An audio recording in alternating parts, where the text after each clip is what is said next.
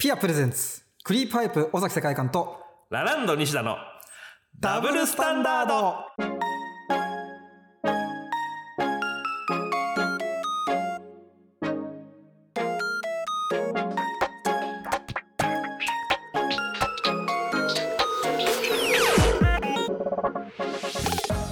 クリープハイプ尾崎世界観です。ラランド西田ですこの番組では文学好きな尾崎さんと西田が文学さらにはお笑いなどのエンタメイベントを含めたコンテンツ全般について語り合っていきます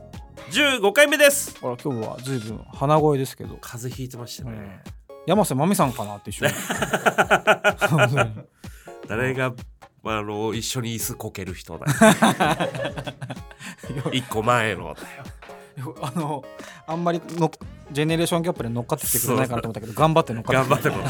うそあうのちょっと今日朝8時ぐらいまで仕事をてえしてて、うんプールに2時間ぐらい使ってたんですよえじゃあもう引き立て引き立てです本当に嫌だなう映りたくないな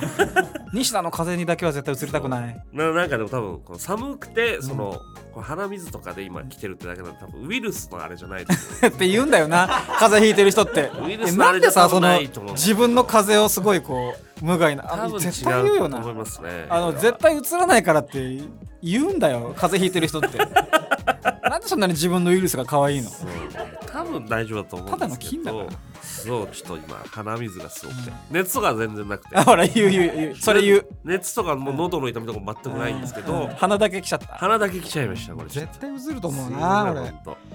んでねこの音声のとはいこう音量の差をね同じ人かもしれないんだけどおうずっとなんかこう言ってくるやつがいてね一人音一量人のか差何かうん尾崎さんと私のそうそうなんですこの音量の差のこと、うんああなるほどなるほどなんかバランス悪いなみたいなはいはいはいなんそんなに悪いかなだからい今すごい近くにねマイクの近くに張り付いてるんだけど、はいはいはいはでね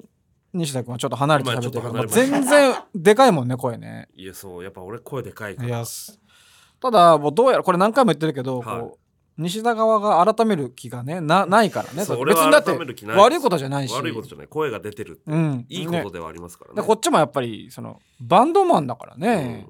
そんな張るっていうのもない確かに。結構喋ってんだけど頑張って喋ってんだけどなそうお互いその、なんか、心情が違うから、ねそっちは張らないタイプそのうそうそうそううん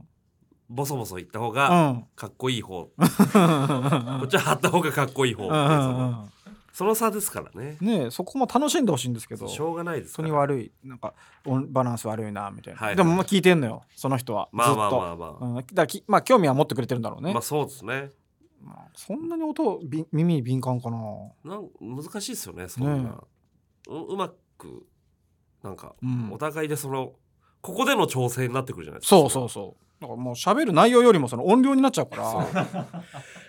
あああとさなんでおじさんってくしゃみでかくなってくるのかなえー最近自分もくしゃみがでかくなってきててすごいそれがね、ごめんね音量でかくてうんあのくしゃみがねだんだんでかくなってくるんですよ、でかくでね俺は嫌だったからそはいのくしゃみでかいおじさんがすごいそうならないように頑張ってんだけど、でかくなりますよねなる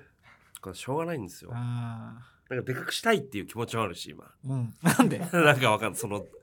すっきりしたいっていうあーそう風邪ひいてるか風邪ひ風邪ひいてないで すね らいやひいてるって言って本た当に鼻水だけがねよちょっと出ちうゃんっ映てるやつでしょそれ うつらないです本当に本当にウイルスは全然入ってない入ってないのえーなんで寒わかるのそのウイルス入っていやる寒さだけで来てる からそのウイルスとかじゃないんですけどうんすいません本当ねお聞き苦しくえてーまあね、そういう申し訳時ございませんもありますよ。これ冬ですからね。そう冬です来るから ぞ。かかまなラいジオでは何にも伝わらないです 今鼻をかもうとしてね、すかしたっていうね。え けどいーやちょっとねそんな中うん。メールが届いてるんですよ何ですか尾崎様え西田様へのメール、ほ尾崎様西田様う。うん。大変お世話になっております、うん。お二人には本当にお世話になっております尾崎さんは僕の本の帯文を書いてくださり、うん西田さんは僕の本をテレビで紹介してくださいました、うん尾崎さんの音楽西田さんのお笑いお二人の文章に救われてもいますお二人は僕の恩人ですおにもかかわらず僕は文学フリマの会場で30分後に尾崎さんと西田さんがお越しになるのでダブルスタンダードに出演しませんかというスタッフさんのうん。ご依頼を断ってしまいましたお恩人であるお二人に こいつクソつまんねえなと思われるのが怖かったのですお。尾崎さん西田さんスタッフの方大変申し訳ありませんでしたまたチャンスがあれば出演させてくださいその際はしっかり準備をして臨みたいですよろしくお願いいたします、えー木下龍也さん から、 これ自分で書いてんだね。えーわざわざカッコ。かっこ木下龍也って書いてありますから、うん知らない人ですねじゃあ 知らない人かねあの竜也いじりずっとしてたから、ええほんと失礼なは話ですよこのサイン会 はいはい行列を前にしてサイン会でサインを書いてる人の後ろでそうどっちだったっけ達也竜也竜也だったっけみたいななんかいざ目の前にする とは分かってたはずなのにそうなんか竜也の可能性を捨てきれないなみたいな ことをずっとサイン中にねうん後ろでこそこそ言って逃げたっていう、うんそれそのね竜也からええメールが届きました昨日龍から来ましたね昨日竜から ね昨日龍ありがとう本当にラジオネーム昨日龍でも断ってたんですね断ってたんですね、うんじゃあ確かにでももうその、うんサイン会の列の感じも出れるような、ね結構なあれじゃなかったんでもうしょうがないと思いますけど谷川俊太郎さんとの協調はいはいはい、はい、新刊が発売したばかりでそはいはのいサイン会をサイン会だったみたいですね。あそうなんうですね、ん、そのねそんな忙しい中で中にね今から出ませんかって30分前に来て、うんうんそれは断りますよねねえあんだけ並んでたら会場の外まで列行ってましたもんねねえすごかったすごかった本当すでいまもせんねやっぱりそのファンの方木下さんのファンの方はいはがいこうサインをしてもらってるのを横に目で見てたけどうんやっぱりなんかこう音楽のファンに近いのかなと思いましたその救われ方がきっとほうほうほうほうん、またそのお笑いファンとは違う感うじはいはいはいはい、うん、なんか短歌もお笑いよりは音楽に近いのかなとあ思いましたねー。確かうんに、うんうお笑いファンって誰一人救われてはないです からねん、そんなことはないけど誰も救ってはないから別にあーその楽しいだけでどうどうなんですかそのファンってどんな感じですかファンは、うん私ラランドで言うと、うんさやさんの方が女性ファンが多くうんて、西田の方が男性ファンが多うんい、うんでこれ本当にその良くない言葉ですけど、うんその弱者男性の代表みたいな感じああはいはいは弱者男性がだからファンです 弱男がいジャックダン、ええヒゲダンみたいに 言うのオフィシャルジャックジャック男性ディズム弱男性弱男がやっぱり見下せるやつというかああなるほどそうですそうですの兄貴みたいな感じじゃないんだ兄貴みたいな感じじゃないですその逆にもっとこう下げていくってことか弱男の中でも下の方ってっていう認識なんだと思う、だかえら結構そういう人が多いどんな絡み方なんですか西田君には。でも大体呼び捨てですよだからえああ西田君そね、うまあそれは別にいいはいいんですけど、うんうんそうたまにそのスタッフさんとかで、うんうんなんかその番組のスタッフさんとかでは距離間違ってる人が、うんこう急にタメ口で来るのはなんだこらって思ったりはしまいえすこそんな人いるいますたまにえファンの人は別にいいですけど、うん、そうたまにいますよそれはよくないねそうスタッフさんたまにねだからそそういうふうに思っちゃうってことかじゃそあう西田はいいかみたいなみたいな感じになってるい時やもうダメだそれそあうた出まに世しないでしょラジオ聞いてますって言って、あれでもす、んつうんちょっと掘ったら、うん最近の1回だけしか聞いてないやつ、うん聞くよねあのいますよね。対談する時とかにはい。ね、きっと相手もそういう感じなのかなって思って俺はだやっぱりだからはい、 3回前ぐらいのまでちょっとほ掘りたくなっちゃうはいはいはいはうい。んわかるなそう、1回しか聞いてないなっていう時もありますね。あーごごめんなさい、ただのスタッフさんへの愚痴ですけど。そうそうそうそうでね木下さんはそうそうやってファンとこう交流してるのを見ながら確かに皆さんなんか感動してる感じでしたもんね木下さんの目の前に、うん素晴らしいです,、ね、もごフラットな人なんですよ木下さんうんはそんなにこうテンション別に上がらないし、はいはいはいはいそうだからやっぱそういうのも気にするんじゃないですかその、まあ、つまらないとはそれは思わないですけど、はいはいそれはでそうもですそよんなこうなんか明るくこう盛り上げたりするタイプじゃないし、、はいはいはいはいうんでもまあなんかこう面白いですよすごくこうん、はうなんか平熱な感じがいはいはいはいずっとそそのまんまフラットにナチュラルに存在してるからあんまりそういう人っていないじゃないですか。そうですね、うん大体まあ上がり下がりは絶対ねねえそうだからいつかねちょっとそおう呼でびすねしたいです本当にこの収録に来ていただけたりとか、うん 龍也の方に そうだからねえ今日は龍也が行きますと か使い分けてもらっていいから龍也さんにね、あうんりがとうございます本当に龍也さん龍也さんって呼びたいよ龍ね也さんちょっとね、ええアクセントを変えてね私タトゥー入ってそうあそうそうそうそうだ龍か也さんはらあの池袋のさ、ええ美容院行ってそう はい そう血だらけの人が来た血だらけの人が来たうねんホットペッパーのそうねすごい反り込み入れてくる ぜひ木下さんよろしくお願いしおます願いしますで文学フリマにねえ行っえたっていうことですよだからそうなんですよ模様もお届けしましたがはいうんどうでした文化フリーいやよかった行けてよかったんですけど、はいまあやっぱりいろんなこと思いますよねやっぱなんか自分もそこにいたし過去こういうそういう活動をしてたし、はいはいはいあとはそこに対するコンプレックスもあるんですよなんか、ほうん、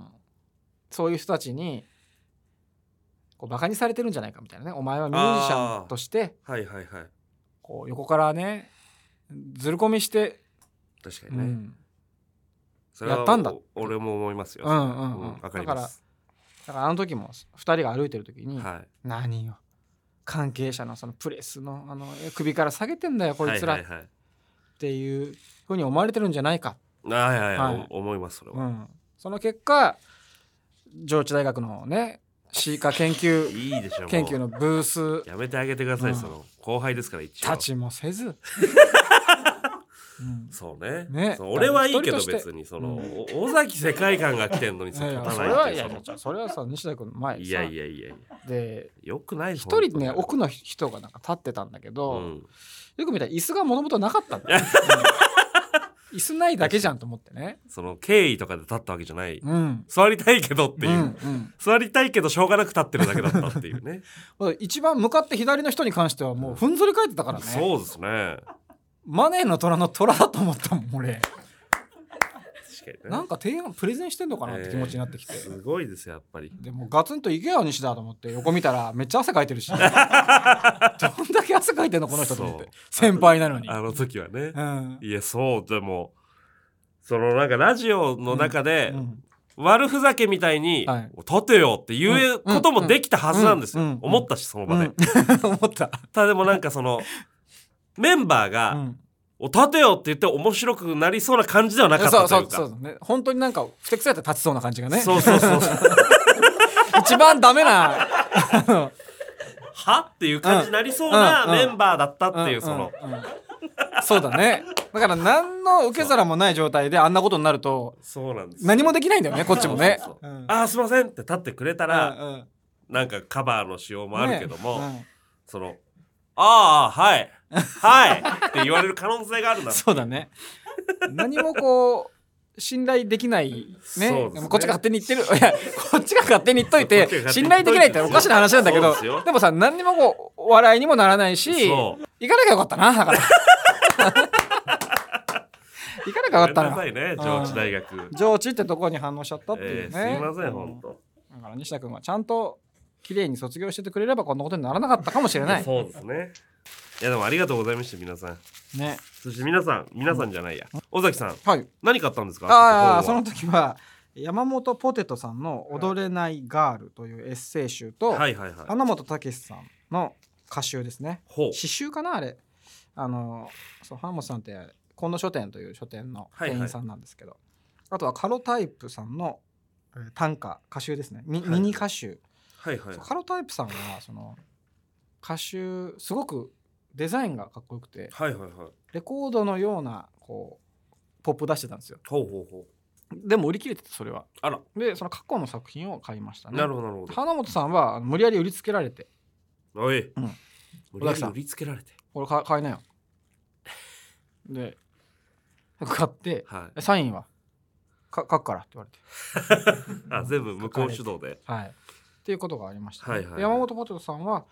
あらかじめちょっと見てた時に気になって想定のそうイラストもよかったしそうよかったですねうん、そうでサイズもねあの文庫サイズで,、うんであいいいいい位置にありましたよねそのそうそうだからね目につく位置売れてる人なのかな多とい分うねそんな感じしましたよねで読ませていただいたんですけど、はいよよよかったですね沖縄出身の方ででその沖縄での思い出というかほうほうほうんそこを書いてるんですけどなんかその沖縄だからって何でもかんでもなんかこはいうなんていうのそのさああのんびりこう楽しくっていう島時間みたいな、うんはいはいはいじゃないぞっていうねそう割とすごくこう自分が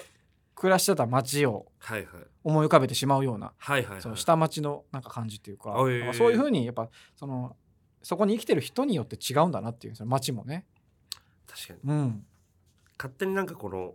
ちょっと海外みたいなうん、意識ありそまうすそもうそうんねそうそう、うん、なんかねそういう意識がちょっそうとそう旅旅して楽しめるしそう地元の人たちもうんなんかずっとこう平和にねそう幸ですねせにね都会のそのなんか喧騒からうんとうんうんうかん時間のその感覚かうんらうん、切り離された場所だと思っちゃったんですもんねでもやっぱりすごいヒリヒリしてるし、まあ、いろんな問題もね、もちろんああるだろうしね、はいはいはい大変なこともあってっていうでもその中のどっちにも属さないというかなんかはそいのはいはいはいのんびりもしてないしピリピリもしてないし、うんうんただうんなんかこう居場所をそんな自分の居場所じゃないなって感じてるんじゃないかっていうのがね書かれていて、おいいいですね、うん面白かったですね。で西田君は、私はですね、はい、空論城さんのうん東京で聖者になるのは大変だ、うんでもなんかこのブースにはいい、るのをね、俺は後ろからずっと尾行して見てたんだけどはい、なんですか、なんか楽しそうにしてたね。 なんだそのいやなんか急にいやなんかこれなんどんな感じで回るのかなっていうのを、ねはいはい見てたんだけど写真撮ってくださいって言われてたねえ写真撮ってくださいああ言われて、ね言われてましたよ、うんその時のいいですよっていう言い方がなんかちょっと嫌だっ なんですた。かいやなんかみんなそうあんな感じでしょみんないいですよ。いや大体あの感じ ですよ言われた時はああそう。そう別うにんそんな、どんなブースですか？空論城さんのブース。空論城んさんがえお一人で多分出されてたそうあの自分のエッセイとかあうとん書籍を売ってらっしゃるとこで、で一度お会いしたことがあったので、そうあのお久しぶりですなんつって買わせていただいて、うんよかったですどんな本なんですか？これは。普通にねあの、うんエッセイですねうーん。やっぱそのまあもともと編集はいはいはい。うん者の方ですけど、やっぱ編集者の文章もいいよねって思っちゃいまえーしたど、ねどう違いますか？なんかね、うんでも普通にやっぱ文章がお上手でああ。うシンプルにん。でちょっとあの園芸とか,、はいはいはい。うんか方面に結構著書があったりとか、はいはいはいそっちのお話も結構あったんですけど、うんそれ以外になんか普通に日常のお話とか、うんそんなにこう編集者の方だから、うん例えば芸人とかあとまあ作家さんと違って、うん。日常をすごくその切り売りする人じゃないわけですああよ確かに。うんうん芸人だったらなんか日常で会った時に、うん面白くなるんならいいやとかうん考えていく方に空論城さんって別にまあす行かなくてもいい人といううか、んこうちゃんと社会人として生きてる方、うん。だからそういう人が書くエッセイもいいなと思いましちょたっと抑えた文体。そうですね、うん。で本当に日常にあることをうんえー書いてくださってるという感じで、うんすごい良かった長か長いんですか？そのな中一身は。個一個はね、うん結構短めで、うんそれが10個ぐらい入ってるああとでいうもじゃ感あですそんなにめちゃくちゃ分厚いわけでもなっいてい。うわけじゃない、うん。あのゼゼーンというあの,、うん。あのタイプのやつですジンでしょ。ゼ ーンというあのなんだろうそ の。ゼンあそう。ゼそーンんじゃなくてうん。ゼンというやつですジンでしょ。ゼン Z だかああまらあ。 J だったらジンですけどああ確かに。 Z なんでゼンです そうゼンだったんでうん。結構まあ短めで一個一個うん。 のエッセイもそんな長くはないんですけうど、んでも読み応えあるいいいいゼンでしたいいジンだった。はいおすすめでもねここでしか買えないものもきっとあるでしょうねねえ。そうだよね。だかそれらこ。そ上智大学の飼育研究会なんてあそこでしか買えないんじゃないです確か、かにね。まあ、買わなかったですどけどこでい やいやだからさあそこでしか買えないのもわかるけどさ、はいどこで立ってん の彼ら彼らは、は、誰が来たら立つのうん、か誰が来たら立つのこっちが立てっていうのもおこがましいおかしい話なんよですけど、うんうんこれ本当に怒ってるみたいに取られるのも嫌です けどそう別に本当には怒ってないからね、うん大丈夫ですよ本当に怒ったら喋らこんなねわざわざ言わないからね、うん本当にその裏でちっちゃい声で話すんだ から怒ってることは、そうだよね、ええ、うんでもかなりのね人手でもいやすごかったですう、ね、ね邪魔だったよあのなんですかリュックがでっかいリュでっックかいのがあれねうん申し訳ないですねだから本来だったらさ銀だこの宣伝になるはずなんだけど、はいはいもう人がいすぎて見えてないからあれはたそうそうそうただのもうものとしてしか人みんなねで塞がっちゃってるから。本を探しに来てるからねねそうなんでもね、なんか行けてよかったですね。よかったです、うん。あの後どれぐらいいたんですか解散した後。一時えいたそんなにいましたよ私追加で何か買ったちょっと買いましたお、えーどんなの買ったんですかなんか、うん。こうあの東大のうん文学サークルの OB の方で作ってる、へえ。あの本で、うん。 3000円ですって作えってー買ってみようと思ってなんな何が何の内容の普通にあの純文学えおの雑誌まだちょっと手つけられてないんですけーど、えー、 3000円ですって書いてあって高いな逆にそこそうなんだかから自信あるのかなと思って買ってみようと思って買いました、えーどんな感じの接客でした いやでもちゃんちゃんとしあでも立ってはなかったかなか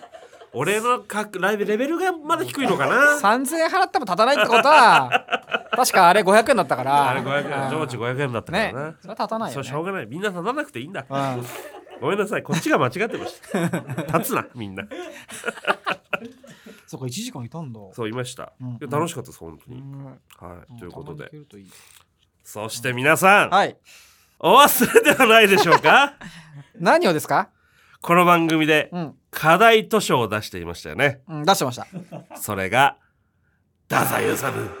社用社用でございますあの映画館の予告編で見るやつだ絶対見ない予告だ、それ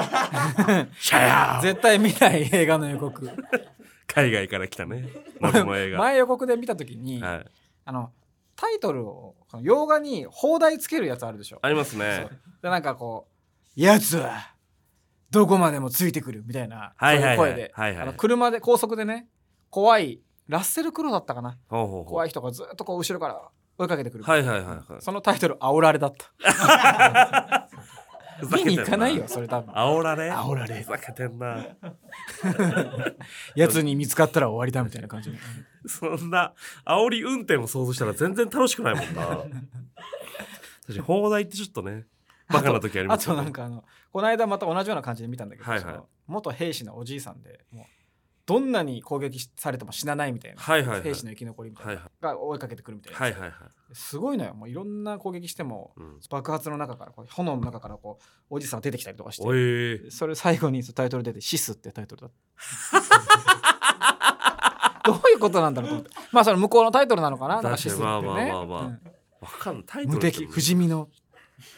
不死身のあの男がみたいな感じ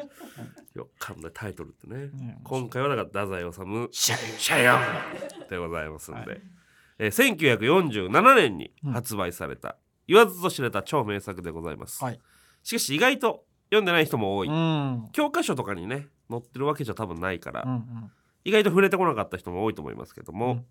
えーちなみに尾崎さんは、えー今回が初めてはいただまだ読んでないですえー、びっびっくりするでしょ、くりするねうん一まだ回マジで会議になるかもなまだかなと思ってじゃあまだからそんなこれはまだ準備できてないのになと思って一そう回マジ会議かもな、だよねででもだからその避けやがってよずっと読んでないといいのに俺そのおメールが踊れないガール読んでるからね踊れないガールじゃねえんだよじゃあなんで踊れないガール読んだんだろうだからそっちさ急いで急いでいかないかと思ってばでじゃあばここの間だから読んでたからおうさああ読んでんだと思ってそれはだからそのね、うん文学フリマに行く時に俺読んで、読みながら行って、うんで今日あの時に一周読んで、うんもう一周読みましたえもう一瞬だいやだから分かったよじゃあそれ読んだ感じで喋ることもできるからそっち で行くいいよそっちで行くなやらいめんなよバカやいや全や然めんなよ全然やれるからそれはやそれらせじゃねえかいやいよやいやいやそだかんなのよらまあ全然さ違和感なく今のところだけ練習してもらったら全然いけるよそういうそういうのは全然そのだから読んだ人よりも本当に読んだ人よりも面白く読んだ感じで喋ることができるからそれ言ってそっちの方がよかったらふざけやがってよ言ってねそっちで今はそっちでも出来上がっうてあのあの山本文夫さんのね読んでないっていう読んでないでしょよもう読んでないしもちろんそんな感じ でもちろんってなんだよ読むんだよそうだよねそうだよねわかるわかるわかるわかるだから今その目の前にあるから、社用ね、うん、なんとなく分かってるからさそういうのってさもう、うん、ちなみに西田君どんな話なんですか これはですね終戦直後貴族が没落していく時代、うん貴族として生まれた主人公の和子が恋愛を通じて生き方を決意する一方、弟の直次は貴族生まれであることに苦悩する、そんな没落貴族の滅びの姿が描かれた作品となっております、うんでも、SNS とか見てても、はいはい難しいっていうね意見もそうですね、うんこれメールも結構たくさんいただいたらしいんですよ、うんうんちょっと何ですか読んでみましょうか、うんラジオネームケチャップマン言いましょうかああいいたでますにかはね私がね、いいですかすいません、えーまず貴族社会の没落という私たちが生きている現代とは全く違った設定にもかかわらず太宰の共感性の高い心理描写のおかげでとても楽しんで読むことができましたおう自分たちと貴族をつないでいる母親の死をきっかけに貴族のまま死んでいくことを選んだ弟とその現実を受け入れて生きていくことを選んだ和子その苦悩を手紙や衣装を使いながら巧みに描いていたなと感じました女性とを読んだ時にも思ったんですが太宰は女性視点ならではの細かな感情の表現がとてもうまいなと思いましたうんまた30代に焦りを感じて和子が上原さんに宛てた手紙などが印象に残っていますおうそれは手紙に令和の童貞にも通ずるような香ばしさがありどの時代にも共通するうぶな恋愛感を見抜いていると感じたからですうん設定では共感できなくとも人々の感情の部分ではここまで共感できるという事実が社用が長年愛されている理由なんだと私は思いましたおおこのラジオがなければ読んでなかったかもしれませんがえーまた課題図書をお待ちしています、あら、うん、ちゃんと読んでするごいでなすねその手紙ねうんやっぱりいけるか いけんのやっかぱりその手紙ってさ手紙の内容いけんのか手紙ってやっぱなんかこうその言葉は変わ変われど、うん時代によってね言葉って変わってるけど、まあまあまあまあやっぱりその一つのさその紙を通して、はいはいこここの頼りない一枚の紙に、うん自分の心情を託すしかないっていうこの人間のさはいはいはいなんかこう寄るべない感じっていうかさ なんかその揺らぎ、おううん、でまたそのさ字に託すわけじゃないその自分の気持ちが字になった時にはいはいはいでも自分の気持ちとちょっと違ったりするじゃんその字が。ま自分あまあまあまあの字ってさ自分そのものじゃないわけだからまたそこではいはいね字というフィルターを通して自分の気持ちがなんかこううーんちょっと離れていったような気もするっていうかね、おううん、そのなんかこう心もとなさが描かれてるじゃないペラペラペラペラと 読んでるくせになんかさ手紙出てもそうなのよ読んでるとか 読んでるとか読んでないとかじゃないんだってだからなんだよ手紙に託すっどんだけて喋ってんだよ手紙ってそうだから、うんそうだからってなんだよ読んでないのに、うんでもなんかそう読んでない側からしても、うんうん、いい感想でしたね。そうですね、うんそのなんか手紙の部分が結構うん何箇所かあって、うんあのーまあ主人公の和子っていう人が、うんえーまあ、ある人に上原はいという人に、うんえーまあ、ちょっとまあ恋心を抱いてて、うんうんその人に、えー手紙を送るんですけど、はいそれはもうねやっぱちょっとキモい感じ、ああその童貞感って言ってましたね童貞感はやっぱあるあるんですよね、うんうんうんなんかこうねねちっこい、えーその愛情を、うんえーあなたの赤ちゃんが欲しいんですみたいなとああなるほどなかるほどうんみたいなことをずっとすっごい長く書いてうる、んみたいなところがまあ何箇所かあって、うんうんそこはでもねすごい俺も好きですね、え女性で、結構まあ年齢も上だけーど、うんまあこうななるんだな人ってというか和子はそれ共感できる人なんですかそもそも共感ね微妙なとこですねあーちょっとこう、まあ、貴族だし、うんえー世間からはちょっとこう離れた位置にいるおうおうおおう嬢様の感じえー空気読めないところもある空気はねそうですね、うん読めないとこもなんかある感じはしますねうんうんもともとなんか働いたこととかあんまない感じ、うんうんうーんなるほどなるほどでこうちょっとこう田舎に引っ越して、うん初めてこう農作業とうかんうんして働き始めたみたいな感じの女性で、でも現代の小説でも結構そういう人が主人公になること多いよねいやそうですねねだからやっぱり変わってないんだと思うな今はね貴族とか、うんそういうのがないからあれですけどないけどじゃあもう一ついきましょうかもう一つ行きましょう読んでみよますじゃあ、えーラジオネームチーカマンジャムジャムチーカマンジャムジャム人生で朝読書の時間くらいしか本を読んでこなかったほど本を読むのが苦手な私ですが、 うんこれを機に本を読む習慣をつけるぞという意気込みで社用を読み始めました結論途中で脱落しました あら脱落貴族ですあこれを今入れちゃ入れちゃいましたごめんなさいああなん だちいかまんジャムジャ ムの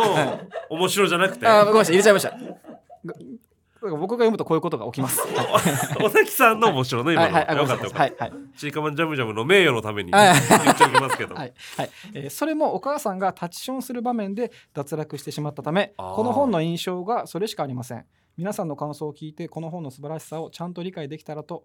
思っています本当に申し訳ない です私のことを脱落貴族と呼んでくださいいやいや書いてない書いてない書いてないあー一行も読んでない人が言って るしちょっと読んでるそいつ脱落すらしてないどうどうなんですかそのお母さんがタッチションする場面っていうのこはどれのは辺なんねですかだいぶ序盤ですよなんかそのまあ、えー主人公の和子からするとお母さんが本当の貴族だとうんうんうんちょっとした所作とかはいはいはいそういうのもうん全部貴族だねみたいなうん立ちションしても貴族みみたいなな貴族感を強めるためのはエピソードの序盤はあはのあ本当に序盤の途中ですじゃあダメじゃんこれじゃあダメって誰が言ったの誰が言ってんだでもでも そうかだからだいぶ序盤ですねだから、うんうんうんどこだかちょっとうん完璧には記憶しないけどだいぶ序盤、もあーうもう一つじゃあ読んでみましょうかまあまあ難しいは難しいのかなえー えーとラジオネームチンシャマンチンシャマンえー私は太宰治の研究者を目指す大学生ですあらおそんな方が聞いてくださってる今回の課題図書が社用とのことで嬉しくなって人生で初めてラジオにメールを送ります嬉しいですうね、ん、太宰は女語りに特徴があり他の作品で観念の女を描くとも言っているんですがうん社用に現れる女性たちはすぐに話がそれてしまうところなどむせ返るほどの女性らしさがあってすごく好きですえお母様の描写にも当時の天皇に対する太宰の見方が現れていそうで面白いですうん太宰のことを知るほどに噛み締めたい作品ですところで築見談でいいのこれ実験はいそう実験談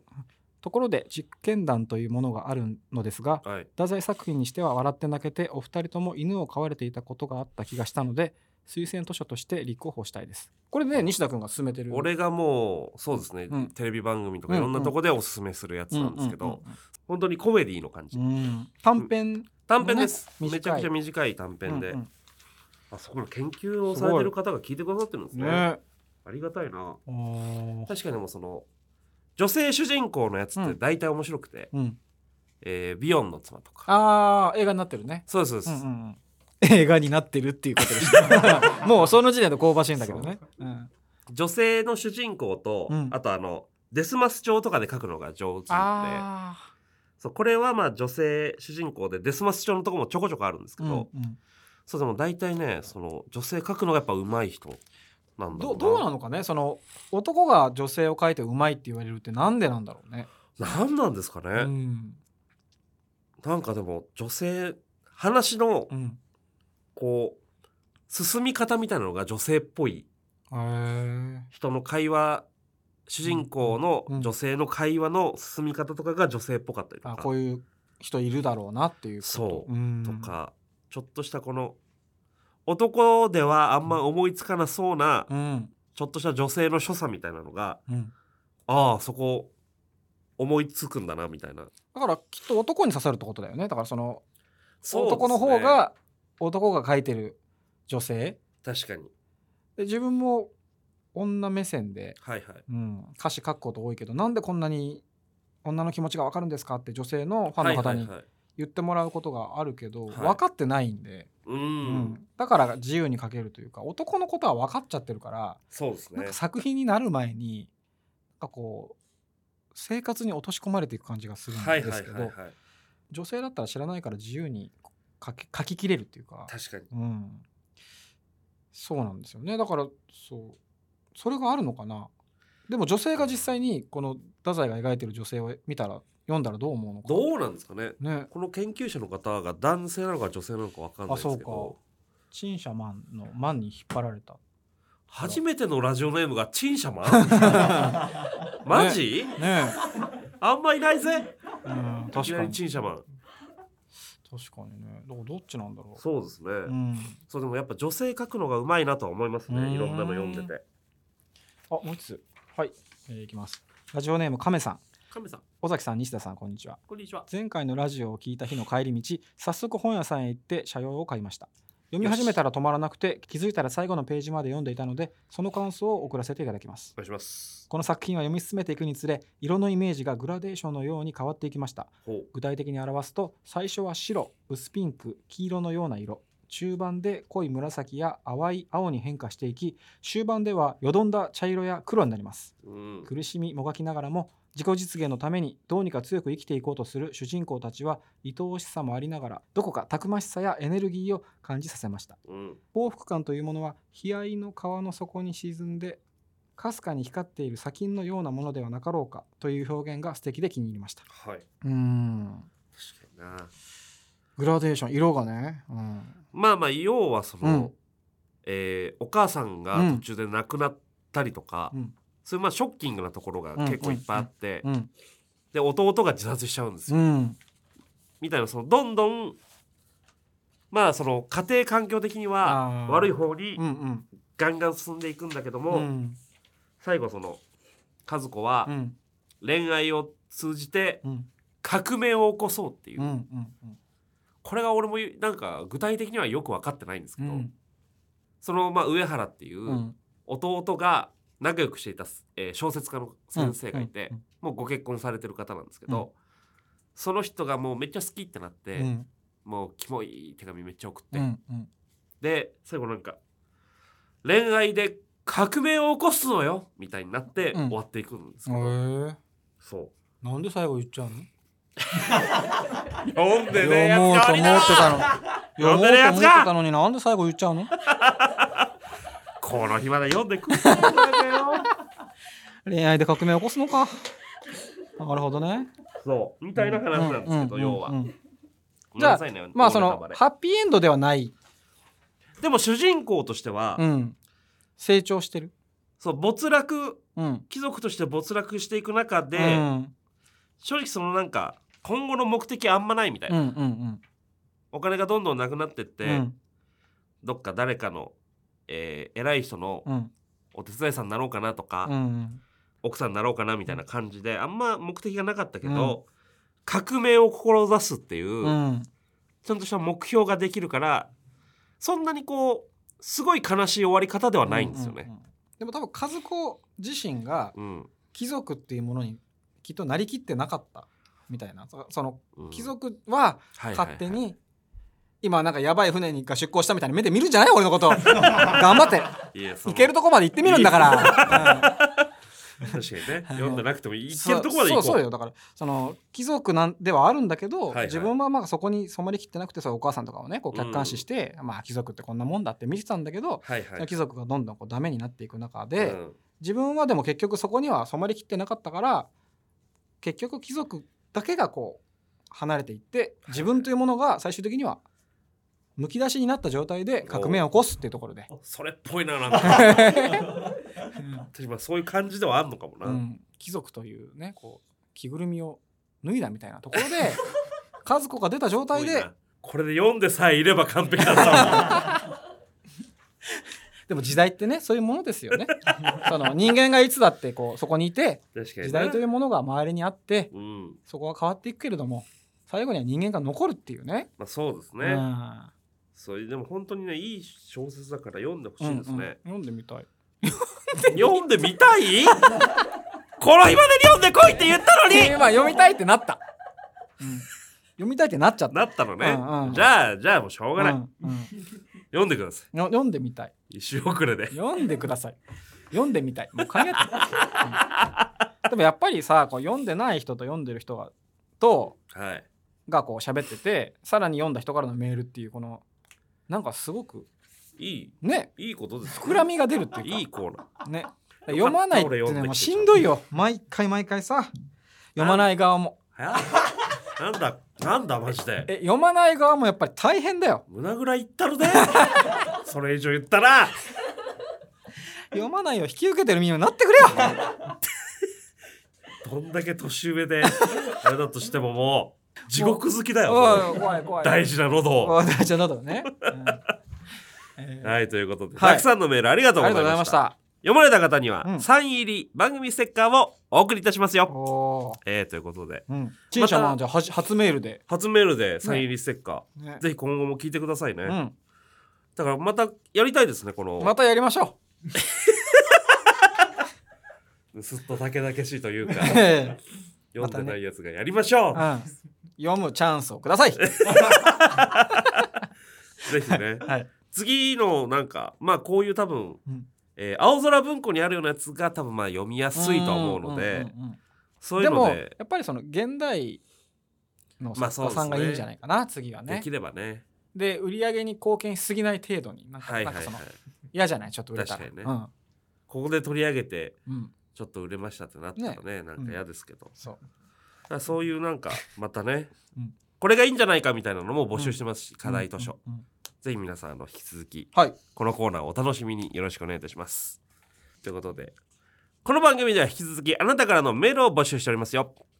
えー現在募集中のコーナーはですね、この一節が愛おしい、読書感想文、戦論、うん何でも文学化、テーマはファミレスの配膳ロボットの気持ち、あうんそして、えーこのね、課題図書、こんなのがいいんじゃないかというのをあ募集して課ますので。題図書の推薦もいいですね。そう、課題図書の推薦もめちゃくちゃありがたいので、うんうんよろしくお願いします。はいメールアドレスはすべて小文字で、ピアアットマークゲラドットファン。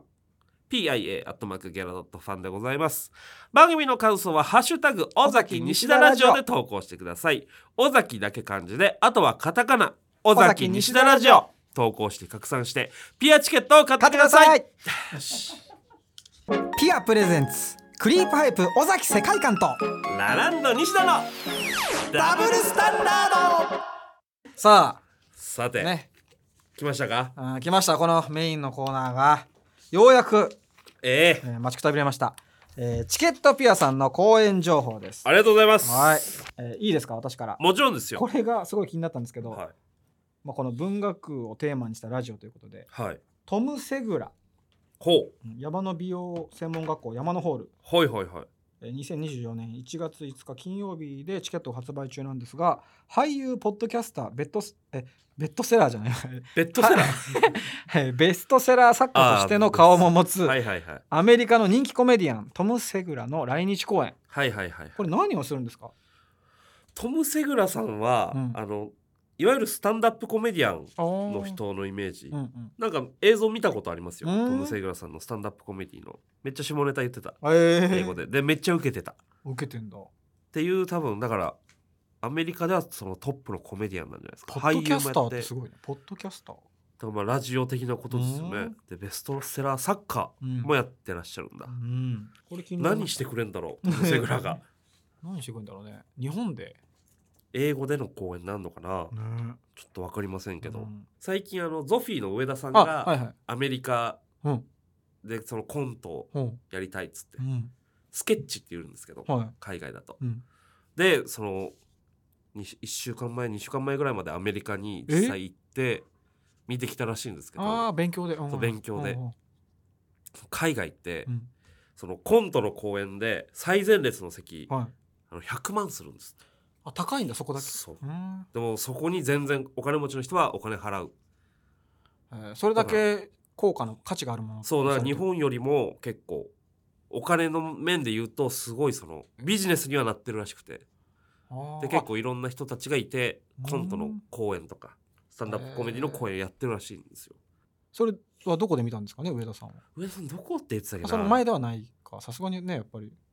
や多分まあ後ろの方だと思うんですけちょっどと格闘技みたいな感じなのかなそのスペシャルリンあグーまサイあでドみもたいそなういねう感じなんですか高ねい席でその高いのそうを買うことがちょっとこうステータスみたいなそうみたいな感じなのかなへそうだかららアメリカのお笑いも結構今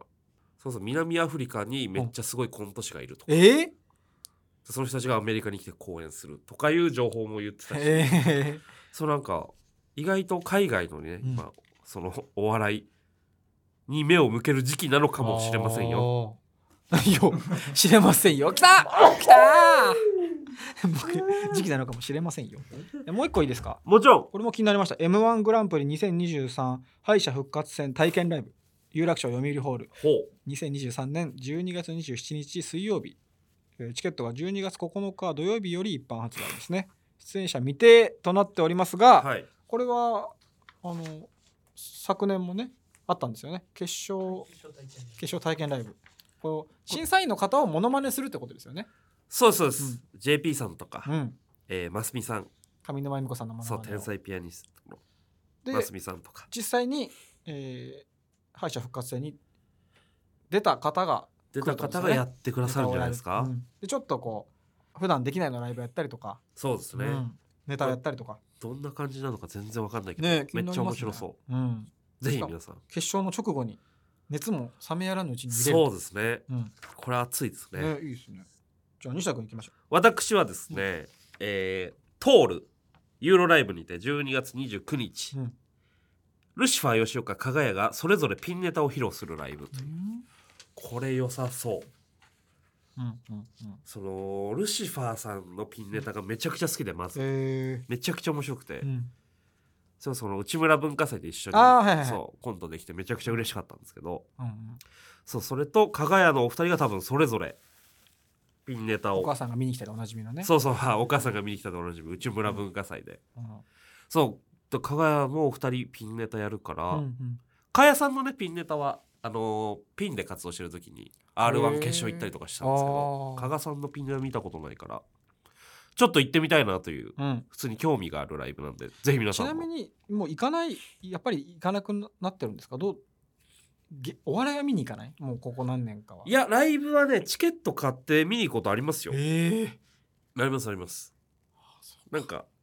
えー知り合いとかだったらうん袖でいいからっていうパターンもあるんですけど、できればその客席で見てえなっていうのもあるんで、うんチケット買って見に行くことありますね。バンドとかだとまあなんか招待してはい来はいてはいよとかいうことはあるんですけど、はいはあるんですかその呼び合ったりするっていうその見てほしくてい。単呼純にび合ったり、後輩とかは呼び合ったりっていう文化あんまないかうな。ん手伝いとか、手伝いはありますうね。んで、あと、見たいですって言ったら、うん見に来てくださいみたいな言ってくれる人がいてうんうん、そういう時見に行ったりしますね。そのなんか気合も入る部分もあるだろうしうん緊張するとこもあるだろうしちょっとだからぜひ、ちうょんっと私も行きたいなと思ってるんで、ぜひよろしくお願いしまはいす。そしてもう一つはですね、笑い飯の漫才天国うん2023山形公演。山形シェルター南洋ホール大ホール、うん一般発売中公演は1月27日うん2024年の1月27日です、うんツアーや開催中なんですね今、そうですね、全国ツアー、でうん、山形公演のゲストはトロサーモンダイアンソラシドという、あああれ山形にその移住してそうですね、そうだそうだああもあよくないよ本うあああーこれまあ2週目まあ2本撮りなんですけどそう次までに直す直させます 次までになんとかちょっとどうにかしてはい申し訳ないですもうこれ絶対風邪ひいてるウイルスだいえこれ本当に鼻だけなのいよや鼻だけの風邪が風邪とかこんな出るわけないんだからその 鼻だけで、本当にうん、すごいとこれはでもそらしろさんのネタ普通に見たいなっていうのがまずあるし、うんうんう笑い飯さんのネタがやっぱ面白いですようね。んで笑い飯さんのうんライブ、東京でやった時見に行ったことあるんですけど、はいは本当に男しかいないええめちゃくちゃいい空間その